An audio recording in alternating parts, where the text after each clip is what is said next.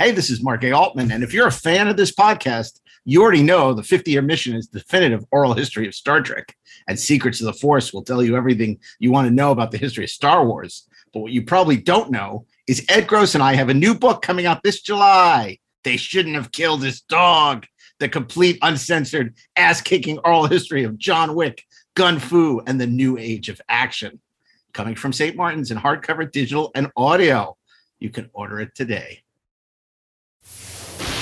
Welcome back to the 430 movie. We got our expert programmers here to curate fantasy theme weeks of classic films. From 1998, film directed by Steven Soderbergh called Out of Sight. Yes. Soderbergh directs it with such a sort of confident, self-assured style. Lex Luthor in Superman. What is it about Gene Hackman that His uh, performance, it's off the charts, but still in reality, fiendishly gifted. 1981 Sam Raimi opus, The Evil Dead. Oh yes, Right. fine choice. Sam Raimi invented entirely new ways to get shots that should not have been possible with the amount of money that he did not have. Charade. Oh, so Directed good. by I- Stanley Donen. It's a textbook screenplay. It's just effortless, and it, there's not a wrong note in this movie. Can't say enough great things about it. We'll be back next Friday with an all new episode of the 430 movie, wherever you listen to podcasts.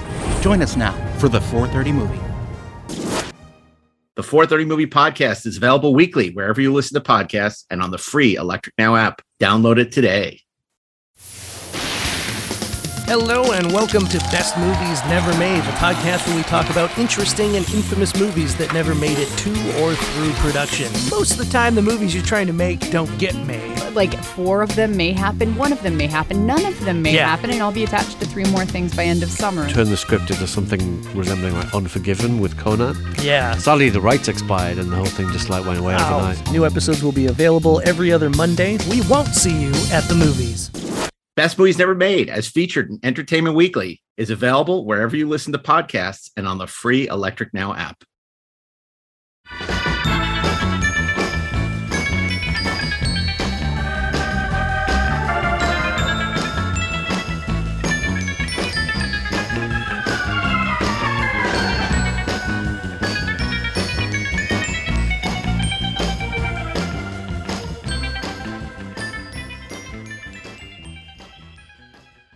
Hey, this is Mark A. Altman, And this is Daren Dochterman, and we are the Inglorious.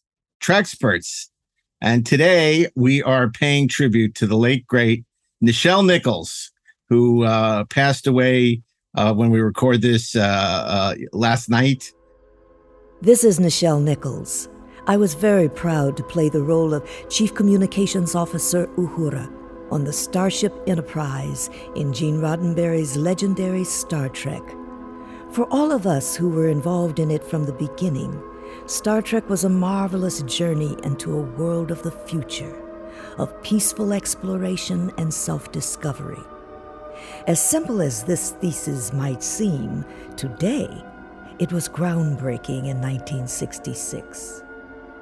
Um, of course, uh, I'm not going to say she played Nyota Uhura because that wasn't canon, and Not then canon. somehow it slipped into canon, despite never really being canon. Right. So uh, I'm not exactly sure how that all came about. She was Uhura, so um, not Uhuru, as Right, Orson which is the Welles called her, um, and Sam Peeples, uh, but uh, Uhura. So anyway, we're very lucky. We got two great guests with us today. Um, uh, you, you, David Goodman is a returning champion to the podcast. Uh, he is a um, executive producer on the Orville, and of course, uh, a showrunner Family Guy. But he was lucky enough to work with uh, Nichelle twice, actually. Once uh, uh, on Futurama, but before that, with his delightful uh, motion uh, TV motion picture Captain Zoom, where she played the Queen of the Galaxy. So we're we're going to talk about that. And also, we want to congratulate David on the success of his new Paramount Plus movie, The Honor Society, which is getting rave reviews. You can watch it on Paramount Plus. And with the Star Trek Motion Picture Director's Edition leaving at the end of the uh, at the end of the month, now you have something new to watch. now you have So- something new to think about. Welcome, Dave. And also joining us for the first time, first time caller, first time guest. I'm thrilled. It's a good friend of the uh, the podcast And uh, we are delighted to welcome. He not only was a producer on such movies as uh, Menace to Society and Tales from the Hood, he's a writer, he's a director, he is a, a, a, a movie uh, lover. He is um, he is none other than the great Darin Scott. And Darren also was fortunate enough to work with Nichelle on his film, originally titled Tales from the Crib, which was later retitled American Nightmare because that's what studio executives do. Darin Scott, welcome. Glad to be here. Very glad to be here. Yeah, no, no, thank you guys. And and we really want there are gonna be a lot of memorials for Nichelle over the next couple of weeks, months. It's already starting. Uh, but boy, what an unbelievable woman. What an incredible life that she had. 89 years old, not only the star of Captain Zoom, but uh, you know, when she began her career uh, as a singer and a dancer for Duke Ellington and Lionel Hampton, she went on to do uh, plays and television. My wife saw her at Panera a couple years ago and she said i've never seen someone look so classy. She said to go out and get a sandwich at panera and a soup she just looked so dolled up and just beautiful and elegant.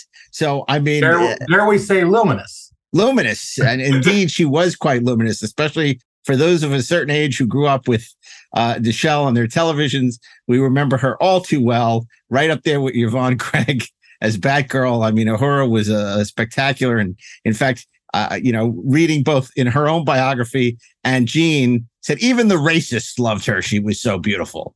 So um, it was a really remarkable. Uh, a remarkable story. She, of course, inspired Whoopi Goldberg, uh, seeing her on her TV, which led to her playing Guinan, but was very active in the space program, uh, recruiting people like Sally Ride and many uh, minority candidates. Um, interestingly enough, she was recruited for the space program. Do you know this, Darren? in 1975, but none other than by uh, Jessica von Puttermaker? No, Jessica Jesko, von Puttermaker. Jesko von Puttermaker. D- d- yes, Jesko von Puttkamer, but uh, who I know, of course, is Jesse von Puttermaker, the man behind the popcorn. Um, but uh, it, it, and I, I, think in a way she even inspired uh, the, this wonderful character uh, played by Krys Marshall on for all mankind. And of course, she really did inspire the NASA astronaut Mae Jemison um, right. uh, to uh, join NASA and go out into space. And just a remarkable, remarkable legacy that this woman has. Um, and of course, uh, you know, like I said, you two two gentlemen both uh, worked with her. What can you tell me about your experiences uh, working with Nichelle, and just maybe uh, memories and and her her legacy in your your mind? Why don't we start with uh, uh, Darin? Okay, well, uh, as far as her legacy, I mean, she's an icon. And I was a small child watching Star Trek uh, in the 60s when she was on, and she just had the coolest part that we'd ever seen of a, a black woman have on television at that time, at least as far as I was concerned, from, uh, from a uh, nerd standpoint. Uh, even then, I had started that. And uh, over the years, I just watched watched uh, her in the '70s. She did some uh, cool movies that are well known, like Truck Turner. Truck Turner, yeah. And uh, then coming back and in the '80s, and uh, she just had such an air of grace about her. Uh, when she returned as a uh, you know slightly older woman in the uh, in Star Trek and uh, the original series films that followed, she just she just had a majestic nature about her. Now, I had an interesting experience uh, with Michelle because I worked with her a couple of years after she had had a stroke, and the stroke basically we found uh, out when she arrived on set had wiped out her short-term memory. Mm. So she could regale you with great tales of the original series and the first interracial kiss and all of that. You know, she was sharpest attack on on that. But basically, any kind of instruction that you gave her lasted about ten to fifteen seconds before uh, it would be wiped out. Right. And uh, the thing I found about working with her on this thing, um, she worked with Danny Trejo in a connecting device of a horror anthology. Uh, that's Tales from the Crib, aka American Nightmares. And so she was this magical figure who each year brings Danny a set of objects, and each object triggers a story. Hmm. And so uh, when she arrived on set, because frankly, her representation had not uh, told us about her limitations, uh, we quickly had to work out well, how are we going to make this work? You know, we did cards uh, so that she could read uh, the dialogue she had. And, you know, everything, it was like a race, actually, because I would go up to her and I'd say, okay, Michelle, what you're going to do is you're going to take this object and you're going to put it in the middle of the table and you're going to say that line.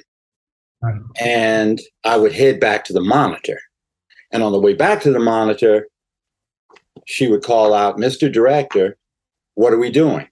Hmm. So that was tough. But the thing that uh, impressed me so much about her, I worked with her for two days, was her utter bravery because she was as sweet as any actor that I've worked with, as cooperative. She just kept going on it. You know, she never got frustrated or, uh, you know, angry at me or any, any of the rest of the crew about the situation. And we just plugged through it, Right. you know. And uh, I started just running the camera all the time. And then I'd say, okay, take this object, do that, and say that, and step back, go Right. you know, and she would get it done before uh, the memory of my instructions had uh, gone away from her. And, you know, uh, as actors get older, different limitations come on them. And it was amazing to me how long she worked with that limitation Mm. because she had worked a couple of years. And two or three years after that, uh, she continued working Yeah. before uh, before she finally stopped. So I was really uh, impressed with her, and as I said, she was just as nice a person as you could ever want to work with. And the wonderful thing is, when you weren't doing something that was immediate, and you just said, "Hey, what about this?" or "When this happened," or you know, uh, when Martha Lu- Martin Luther King uh, contacted you to, to say that your part was so important you had to stay on the show. And she was sharp as a tack on all that and a great storyteller, actually. Uh, as as as we know with these uh, problems that uh, come about because of strokes or whatever, uh, it was a challenge, but boy, I'll tell you, I'm so glad that I got to work with her those two days. Yeah. That's Yeah. really that's really nice to hear because you know obviously the situation uh, couldn't have been uh, pleasant for her uh, to deal with. Uh, you know, even even given the short term memory loss, uh, Yeah. she, she must have known the, the her limitations. Sure. And Yeah. and for a performer to have to go through that, it's uh, obviously really stressful on someone's psyche to Yeah. to not immediately be able to do what one could do, uh, you know, merely months earlier. right. So that it's it's doubly wonderful to hear how she reacted to that and how she was able to push through. But David, you got her in better times long before she was wrestling with dementia and a, post stroke. You you um, you you specifically uh, wanted her for uh, your your homage, your first homage to Star Trek. Um, Guess I've done a few, haven't I? can you tell us a little bit about uh, that experience? Yeah, well, first, I, I do want to say something which I think is really important, and, and I'm not sure anybody else is going to say it. That uh, Michelle's talent, uh, you know, I, I'm obviously a big advocate for writers. I was, was head of the Writers Guild for a couple of years. I don't think the writers did her any favors on the original Star Trek. She had a lot of thankless dialogue, and we remember her because of her performance, because of of what she brought to it. She you Right. couldn't take your eyes off her, and that's not just her physical look. She was obviously beautiful. She had she had uh, uh, a, a luminosity. She was she was a, a genuine natural performer. She added reality to that part. It was a colorblind part. It was wasn't written as a as a black person, and yet, and that's good and bad because if she had left the show, that part might have gone to uh, a white person. Well, as it did in uh, Doomsday Machine and Yeah. some of the other episodes where she Right. wasn't uh, around. To, So to me, that's the other thing is like we remember her in a way because of her talent. You know that those writers really hailing frequencies open. There's not a lot you can do with that. It's a ah. great point that you're making because, of course, you're right. You know, you, you talk about the expression more on the stage than on the page. Right. And, you know, Star Trek was a star vehicle. It wasn't like that she was being denied these opportunities. It's more, it's about Kirk, Spock, and McCoy. But w- boy, what she did with that character with so few lines and Right. so few opportunities, and we'll talk about that because I, I do want to sort of ping pong around you guys to talk about your favorite Nichelle moments, both in Star Trek and and outside of Star Trek. So we'll, we'll get to that. Yeah. Um, but Well, I, I uh, so we we wrote uh, my partner and I, Rick Copp and I wrote The Adventures of Captain Zoom in Outer Space. It was a it was a pilot for what would have hopefully have been a series, and we created the character of um, Sagan. We called it was named after Carl Sagan. The idea of the religious leader of these rebels, and we didn't think of Nichelle when we created the part, but then the executive producer of the of the show, Brian Levant, he said, "Well, what about Michelle?" And because he knew what a big Star Trek fan, that seems like a perfect pairing.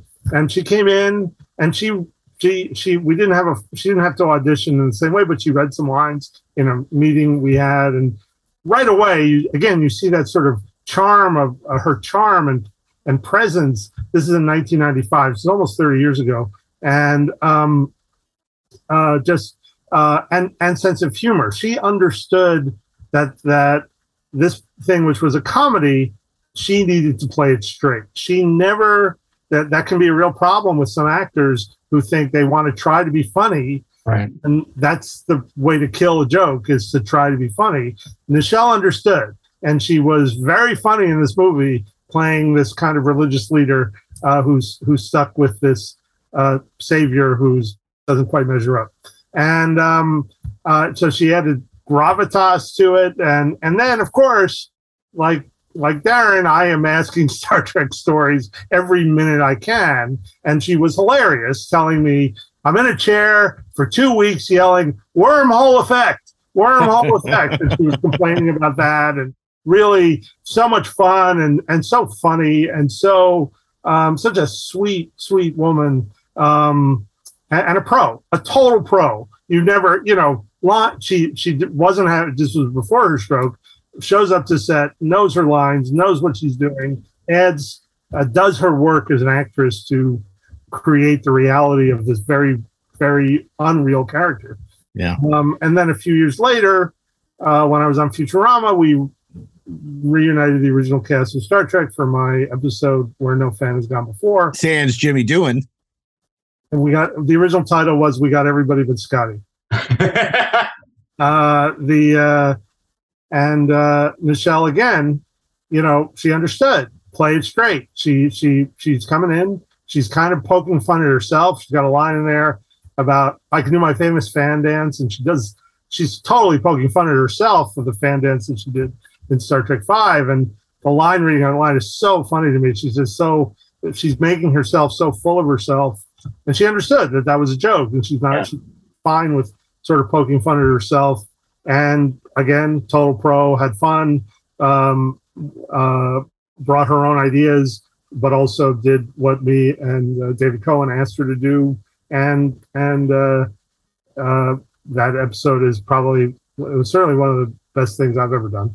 And um, uh, to have her a part of it was just such a treat. And and she at least pretended to remember me from Captain Zoom. I I, I, I can't Yeah, remember, but she said, that's David, and maybe someone had told her ahead of time. But whatever. Yeah, it's funny. Every time I saw you, I saw her. I was always like, I know you, but it was never like. And then, I, I mean, the last time I saw her, I think was at um, we were both backstage for an interview at the at this thing at Comic Con. They were doing Comic Con TV or whatever, and we were. Right. Oh, and she was so sweet. I mean, she was already in a wheelchair by then, but she Right. just, oh, you know, and what what bring what are you promoting? What are you doing here? And she just, and it was funny. I didn't want to like disturb her, but she just wanted to like talk, and she was it was so sweet. I mean, mm-hmm. and e- every time I met her, I just found her absolutely lovely. but also very tough. Like I, she was also told me. I remember I think we must have been doing it was either Zoom or Futurama. I don't remember. We were doing it around the time that William Shatner was writing his Star Trek Memories books. Right. And she told me a story that that he put in the book to his credit. He's completely open about it. Like, yeah, he wanted to interview me for his book, and I was honest with him. I went in and I told him chapter and verse what he did wrong, and he he put that in the book, which I give him credit for. Uh, but she she was like she she was a tough. She obviously was a was a very strong, tough person and, and funny about it. Like well, her her famous line from that, which Shatner quotes in his book, is that he's about to shut off the tape recorder after interviewing her, and uh, she says, "Oh, wait a minute! Don't you want to hear why we all hate you?"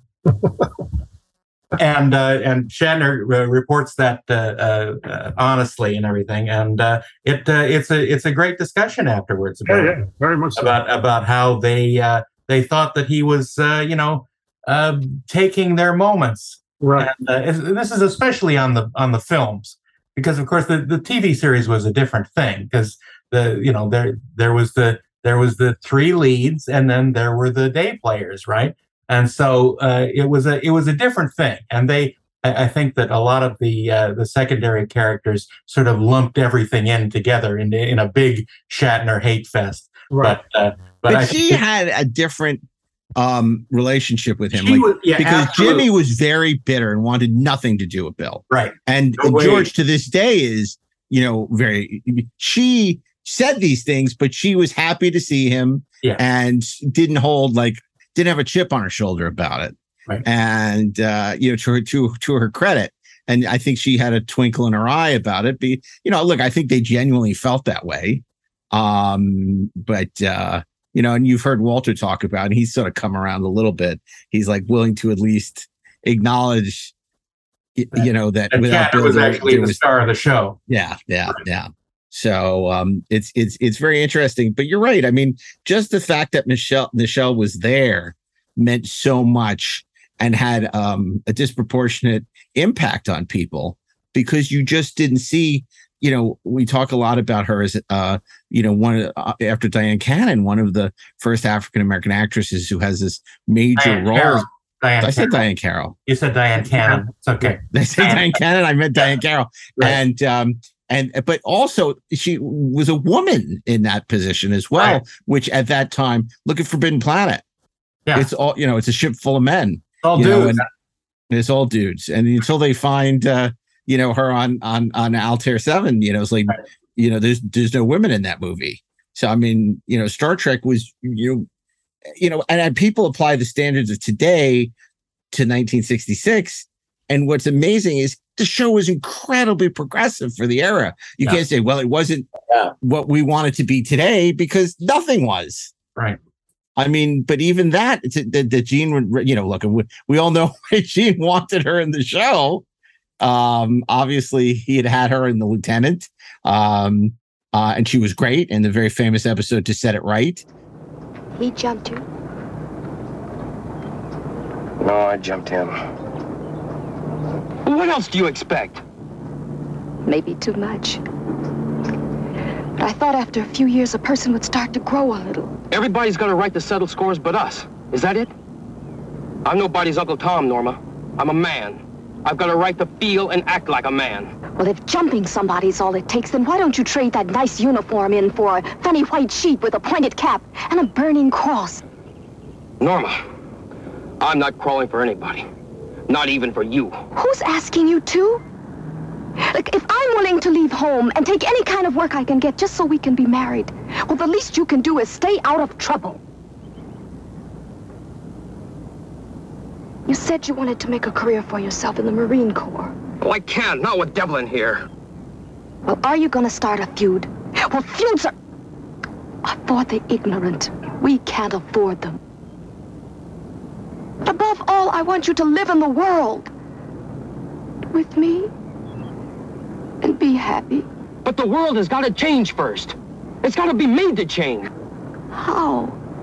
With more fists than blood. That's their way. That's all they need. Stop it! Look, my father, your folks, all of us before, we wouldn't fight back. We took it. But what did it get us? Things are changing. We were born losers, and we'll stay that way until we change it ourselves.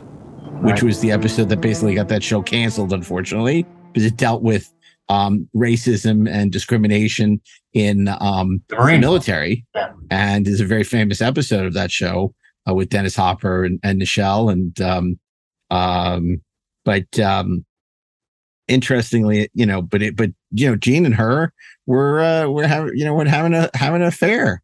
So when it came time to cast Star Trek, he remembered Nichelle very well, and um, you know, and and Nichelle had a very special relationship with Gene. She she thought the world of him, and uh, you know, and and you know, you you'd hear even la- in her later years, you know, when she talked about Gene, she would just light up. Absolutely. Yeah, she, she always carried the torch for Gene and defended him at every moment when someone was trying to, you know, negate his contributions or his creativity.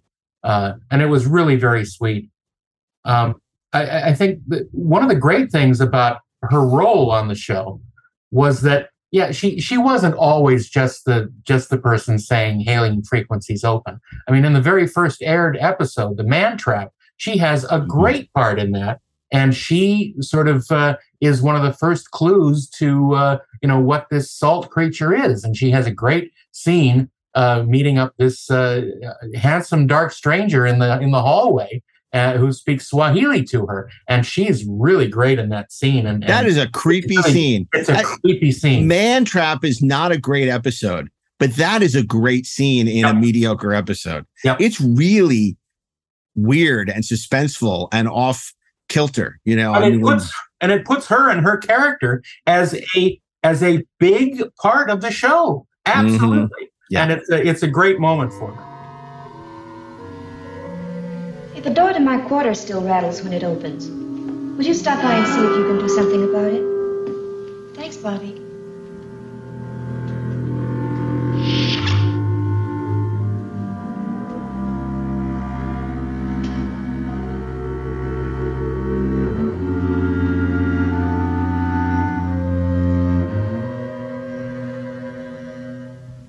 Crewman, do I know you? Were just thinking of someone like me. I'm guessing, of course, but you do look a little lonely. I see. So naturally, when I'm lonely, I think of you. Nina Kudania. Mamalki Musari. Una kefiri hur. Swahili.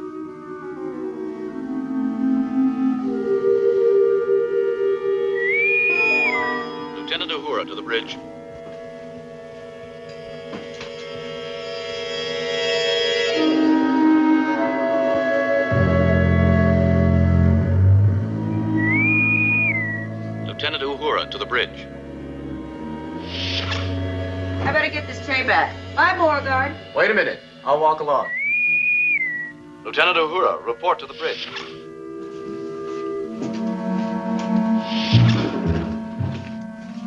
Lieutenant Uhura, on my way, sir. I'd love to know from you guys what are other highlights of you know Nichelle. You know, when you look back and look at great episodes, great moments she's had in Star Trek, or you know, in other f- films like Truck Turner uh, or Captain Zoom.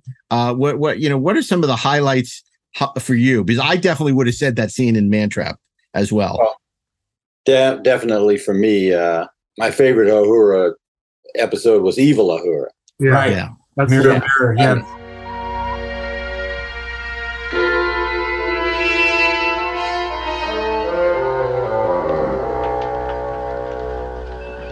You aren't very persistent, Mr. Sulu. The game has rules. You're ignoring them.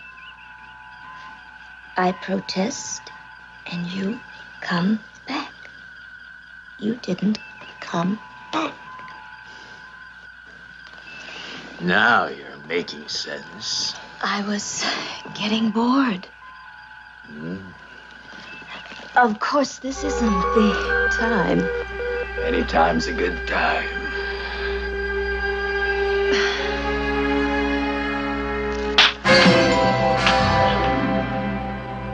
Afraid I changed my mind. again. You take a lot of chances, Lieutenant. So do you, mister. So do you.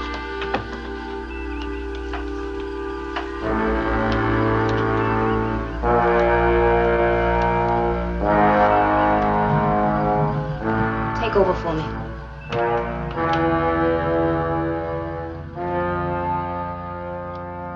That was just. She was so hot in that episode. as a young, as a young man uh, watching, uh, you know, network television, uh, Black in America, there were basically two two women, uh, Nichelle Nichols and uh, Gail Foster on uh, Mannix. Right. Basically, they carried the whole tor- tor- torch for the '60s uh, before Diahann Carroll got her show, and I just never forgot that episode. I mean, she's wonderful in many others, but uh, her and Spock going at it, uh, it's just it's delightful. her uh, performance is great. Uh, you know, despite her amazing midriff, um, her performance Not despite. right, but it, including, of course, but- including, please. But her her banter with the evil Sulu is amazing, and she, uh, you know, you take a lot of risks, Lieutenant, and uh, she takes out the knife and says, "So do you, Mister. So do you." She's badass, absolutely. Yeah, and she's terrified to go up there alone. Right. And and Kirk gives that great speech to her. The only You're one the who- only one who could do it. Find out what our orders are. Such a great scene. And it really gives her a lot of agency. And it's just the whole thing is just terrific. And she's going into the lion's den. And then you know, that whole thing when, you know, uh Asulu in the mirror universe starts to come on to her and it's like, you know, is the captain here? Is Spock here? And you know, she's just like holding her own. It's great. Yeah. I did a little little tribute to her on my Facebook page today, and one of the pictures that I chose was her with the knife. Nice. Yeah. Yeah, that Yeah. that's That's that's great great. What about you, David? When you think of great uh, Uhura moments, what what are some of the things that come to mind? Well, well, Darren took mine, but but but but glad I went first. There are two. There are two runners up for original Star Trek that I think are really they're small, but there there's one where she's working underneath the communications console trying to Mm-hmm. green hand that's holding the ship. And I think that's what I always loved about Star Trek is that everybody didn't just do their job. They were like they knew a lot of stuff. That this is Yeah. a show about really smart, capable people. I, I always love that. I loved her in there trying to make trying to do this thing that Spock's asking her to do. I just think it's great. I think another one. It's kind of it's it's it's the one good episode in a bad season. It's Tholian Web. She she she sees Kirk. She doesn't believe. She she thinks she's hallucinating. It's so emotional. You're so with her, and then that moment where McCoy says, "You're not dreaming. We all saw him." It's it's it's a wonderful emotional moment by an act, by an actor. It's small, but it's it's it's all her. She you you're you're really with her, and then um uh you know in uh in uh in Captain Zoom, there's this sort of competition between these two uh, religious people, and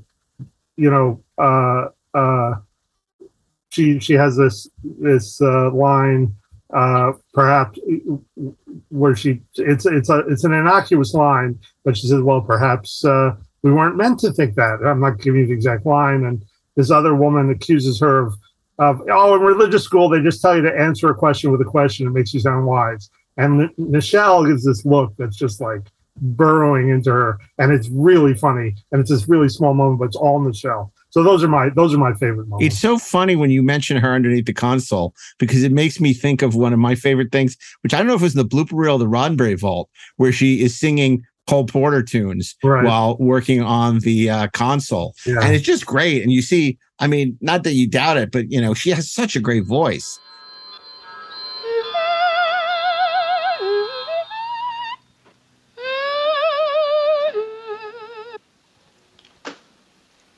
I'm sorry. I did it again, didn't I? You know, you can see what a great performer she was. You know, if only she had sang "The Moon is a Stairway to Heaven." Um, but uh, Window, window, a window, window, not a staircase. I, I, yeah. Well, maybe it would have been better if it had been a stairway to heaven. That, so that scene of her working under the uh, under the console though is also a favorite of mine because it gives a really nice interplay between her and Spock Mhm. Uh, she's, you know, she's saying how much trouble she's having to try and fix this, and it's almost impossible. And Spock just calmly says, "I can think of no one better qualified to do this, Miss Uhura." And Yeah. it's just such a great, Yeah. you know, he's still his uh, his logical self, but he can still compliment her, and it's really sweet. Well, I love her in the Trouble with Tribbles when she's sitting with uh, Chekov at the bar. Yeah. And they're, you know, and she defends Tribbles and Cyrano Jones. It's the only love money, you know, Right. can buy. And she's just very, you know, it's like you see her on shore leave and she's just totally won over by these Tribbles. And, you know, it's nice to see her off duty and not at the station with the little Bluetooth thing in her ear. And how often do I get shore leave? Yeah, yeah. I mean, she's great in that. And it's a really good performance. And then, you know, I've talked about this on the show before. The other scene I really like, you know, in an episode that a lot of people don't, is that scene in The Savage Curtain where um, Abraham Lincoln comes up and says, What a charming negress. And she says, You know, he says, Oh, have I given offense? And she said, In the future, words don't. You know, we we don't fear words. Yeah. You know, and she basically and, and then he, you know, she basically gives the shit back to Abraham Lincoln. Excuse me, Captain Kirk. Yes, sir. Mr. Scott, What a charming negress. Oh, forgive me, my dear. I know that in my time some use that term as a description of property. but why should I object to that term, sir? You see, in our century, we've learned not to fear words. May I present our communications officer, Lieutenant Uhura? The foolishness of my century had me apologizing where no offense was given. We've each learned to be delighted with what we are. and uh, it's it's a it's a wonderful moment because it seems it's really subtle. It's really Yeah, yeah. subtle. you know, and it just it, it just says like you know say what you want. I know my worth, and you can't demean me. And uh, I I just think it's a you know it's a wonderful little moment. Plus, it's with Abraham Lincoln. Yeah, you know it's it's it's so cool. And then of course, you know I think if anyone got the short end of the stick in the movies of the cast, it's probably her. You know, we talked a lot about in Star Trek 3, she's the only one who doesn't get to go on the mission. She does have a good scene Right. um when she's left behind, but she doesn't really get to go with the guys. Right. And that is very much the boys club, I think, of Harve Bennett and you know everyone because you know in the motion picture she has good scenes, but she doesn't have a great you know the, the whole thing. It's like our our chances of going on this mission just doubled, surviving this mission. You know she has a couple of good lines, but again, not she doesn't have like she's not essential, you know, uh, to to to any key scenes. And Star Trek Two, you know, finally Walter gets this big, big, you know, big chance to shine, but you know, there's nothing really great for her to do. And and Star Trek Six, the big moment for her is one of her worst. Yeah. Which is the idea that this incredibly capable and knowledgeable linguistics expert has to consult an encyclopedia, you know, or a dictionary, and is uh, fumbling over trying to convince the Klingons that uh, the Enterprise is not what it is. Right. Those are the moments I don't mind because she's funny. Uh, of course, of course. she- she- she's she's really funny, and that that Star Trek three moment when the the guy she's working with, Mister Venture, says your career is winding down, and she does this look up like Right. that. It's again like when you see somebody who understands how to be funny without without trying to be funny. I I, I always really appreciate that. She's great in it. No, I mean she's uh, she makes it look effortless, and I mean even in episodes where I I think are particularly good, like Gamesters of Triskelion, where she's given a little more to do, you know, she's quite good in that. Yeah. You know, and it's also she's not hitting people with flower pots over the head. You know, Right. she's able to hold her own in a fight. Yeah. You know, which is which is why I know she took such pride in finally being given the con and being able to captain the Enterprise in the animated series. She would always talk about that. Right. That I finally, you know, was got command of the ship in in the animated series. Right. That's uh, the Lorelei signal, I believe. In the Lorelei signal. That's right. That's right. I mean, I love the fact that one of her first break- breakthrough roles was as, you know, Hazel Sharp, the centerfold of Orgy magazine, the Orgy Maiden of the Month, um, which was, you know, of you know, of parody of, of Playboy at the time in 1961. And, uh, you know, she was the star of that play, which got a lot of attention. And, you know, but it, but it closed pretty quickly, but she ended up, you you know, befriending Hugh Hefner, and for a, a short time was a uh, a Playboy bunny at the uh, Chicago Playboy Club. But um, you know, it wasn't long before she started appearing in you know really you know great roles and shows, and of course she had done Porgy and Bess with Brock Peters in 1959. So that was the first time she worked with Brock Peters, and then she would again many many years later in Star Trek Four. Um, other other great Nichelle moments. I mean, what do you what do you guys think of her career outside of Star Trek? Obviously, that Star Trek is what she's known for. But Darren, you said earlier, Truck Turner, you know, which is a lot of fun. Yeah, it's a lot of fun. Uh, it's kind of shocking to see her in that role at the time. It's you're like, you know, when I first saw it, I was like, "Who is running who running hose you know. well, we really don't know if she did that on the show. She might have. Well, well, well she was working with Harry Mudd. That's so, uh, uh, but you know, uh, she's very colorful uh, in the part, and uh, you know, it's really far away from what you'd expected of her at the time. Uh, so it, it was actually a blast to see her in that. David, it seems like also she really got animation and voiceovers because not only was she great in the animated series and unlike jimmy and majel was pretty good at doing multiple voices but you know she was in gargoyles she did a voice in the batman the animated series of course she did futurama for you it seemed like um you know, she really uh, you know was great with the voiceovers and she had a well, real I facility for it Two things going on there. I think that she was good. She's a good. She's got a great voice. And then you had all these nerds who grew up watching her in Star Trek who suddenly had their own shows and they test her. And so that's a that uh, again, if she wasn't any good, she wouldn't have gotten the part. She was good, but you also had lots of real, you know, and that was uh, Brian Levant, who again, who executive produced Captain Zoom's film director and cast her as Cuba Gooding's mom in Snow Dogs. Uh, right. and and he he did that after working with her on Captain Zoom. He realized, wow, this woman's really funny. She's still she's still really good.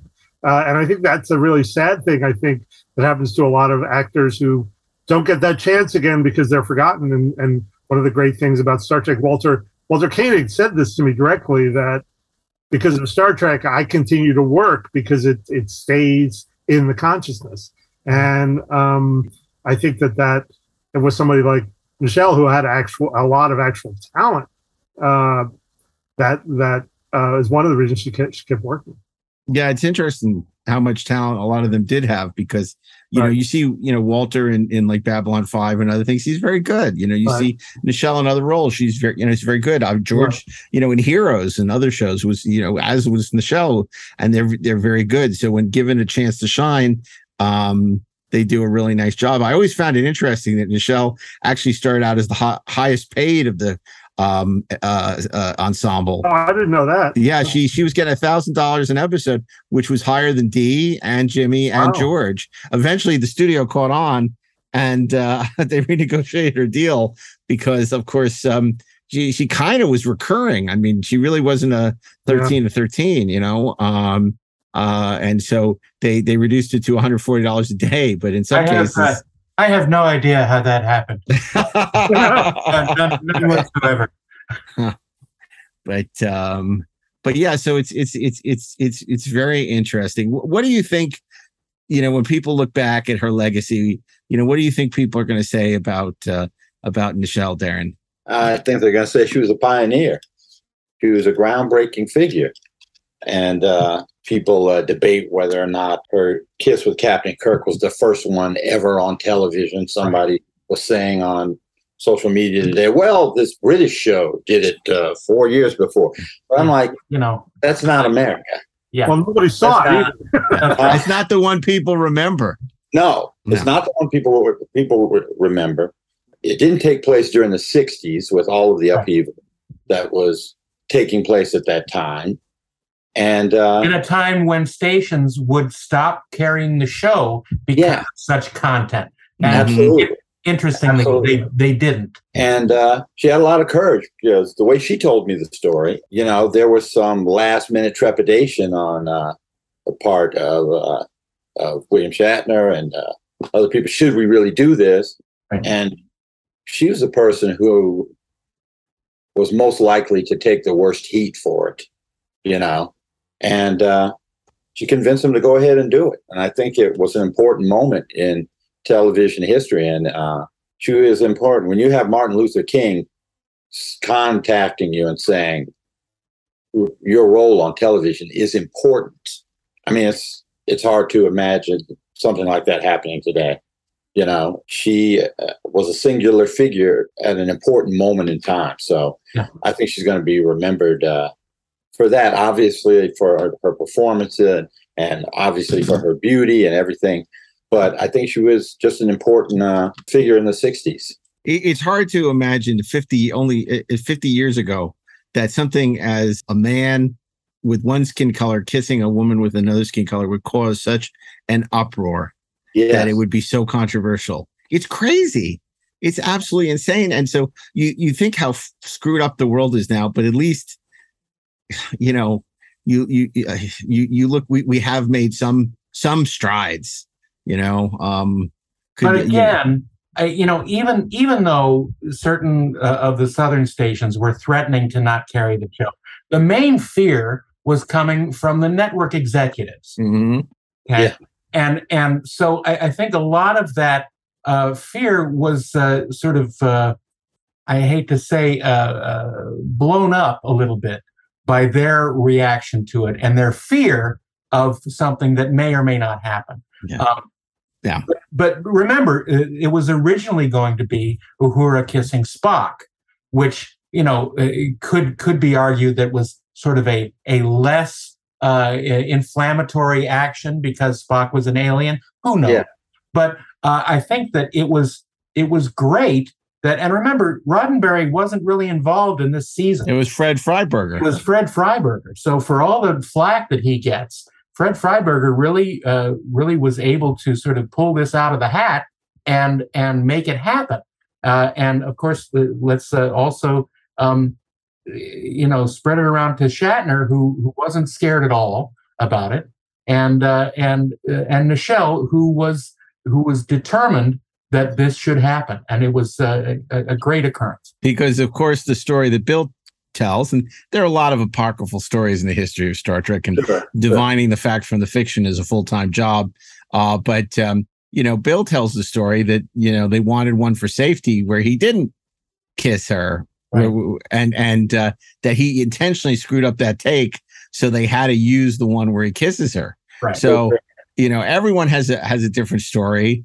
I certainly hope and and, and personally believe that's the truth. but um, but uh, I you know, believe who believe knows? Bill screwed up a take. I believe that. I believe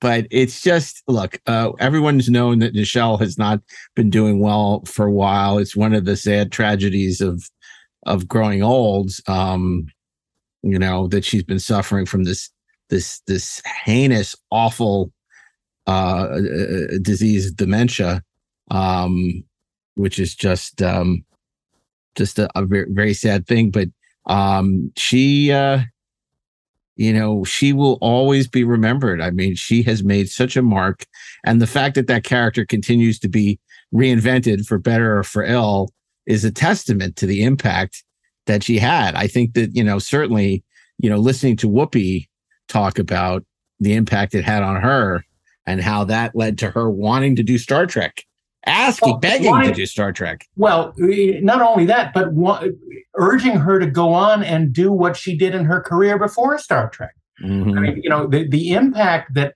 uh, that uh, Nichelle made by just being there, being in a a uh, a role of uh, importance and equality on there. That uh, Whoopi said, "Oh my God, she there's a black woman on there, and she ain't no maid."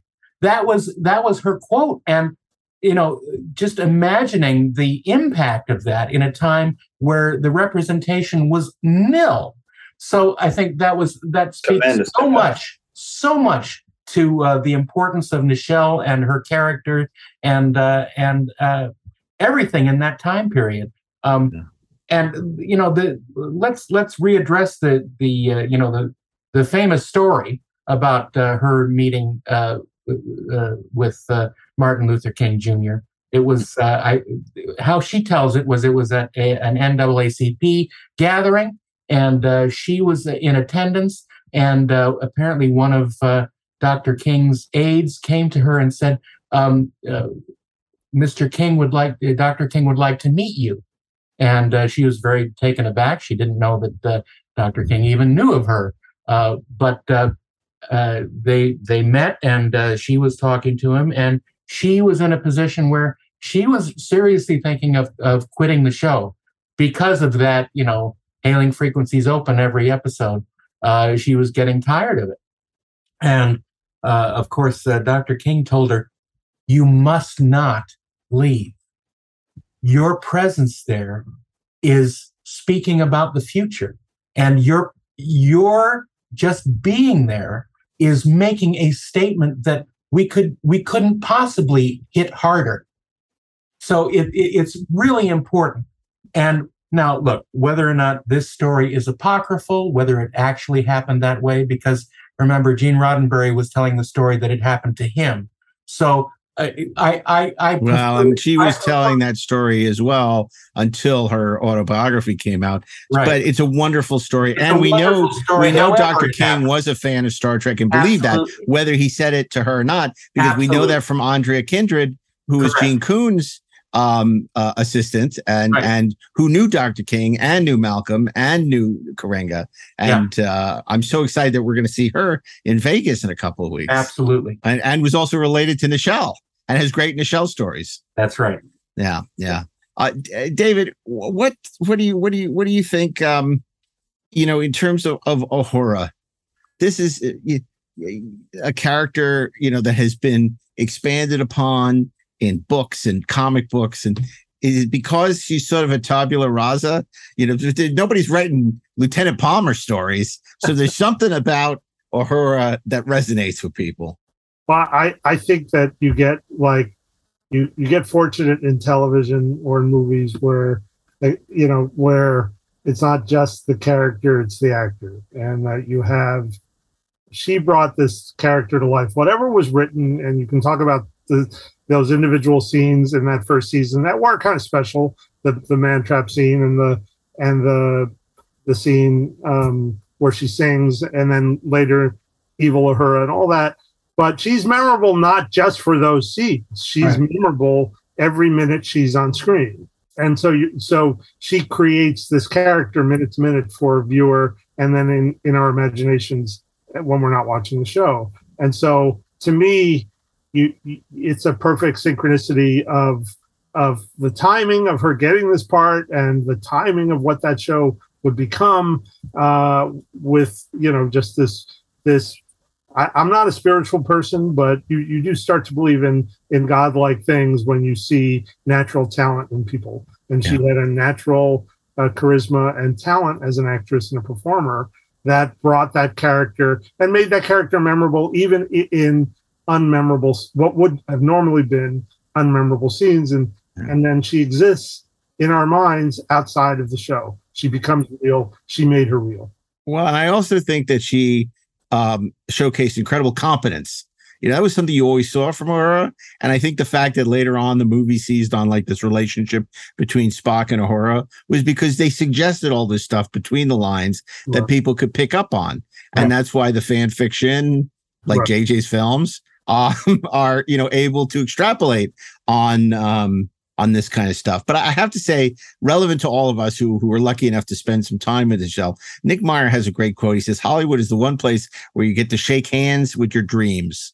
And for all of you who got to work with this dream of an actor, Nichelle Nichols, how special that has been. Very special. Really, really, really something because I would never have imagined it. Yeah, and and no one will forget the great Nichelle Nichols passed away July 30th at 89 years old. A very very special woman, part of the DNA of Star Trek, and its first lady and uh, she will definitely be missed. So thanks for joining us for a very special episode of Inglorious Treksperts. We'll be back next Friday with an all new episode. Special thanks to Bill Ritter and uh, Mark Rivera, and special thanks for Darren and um and uh, both Darrens. There are two of them. Mira, Yes, Darren, two. and Darren, and, and David for joining us on such such short notice, so we could take a few minutes to tip our hats to um, the great Nichelle Nichols. So thank you, and keep on trekking ingloriously, of course. This is Nichelle Nichols signing off. May you and yours live long and prosper.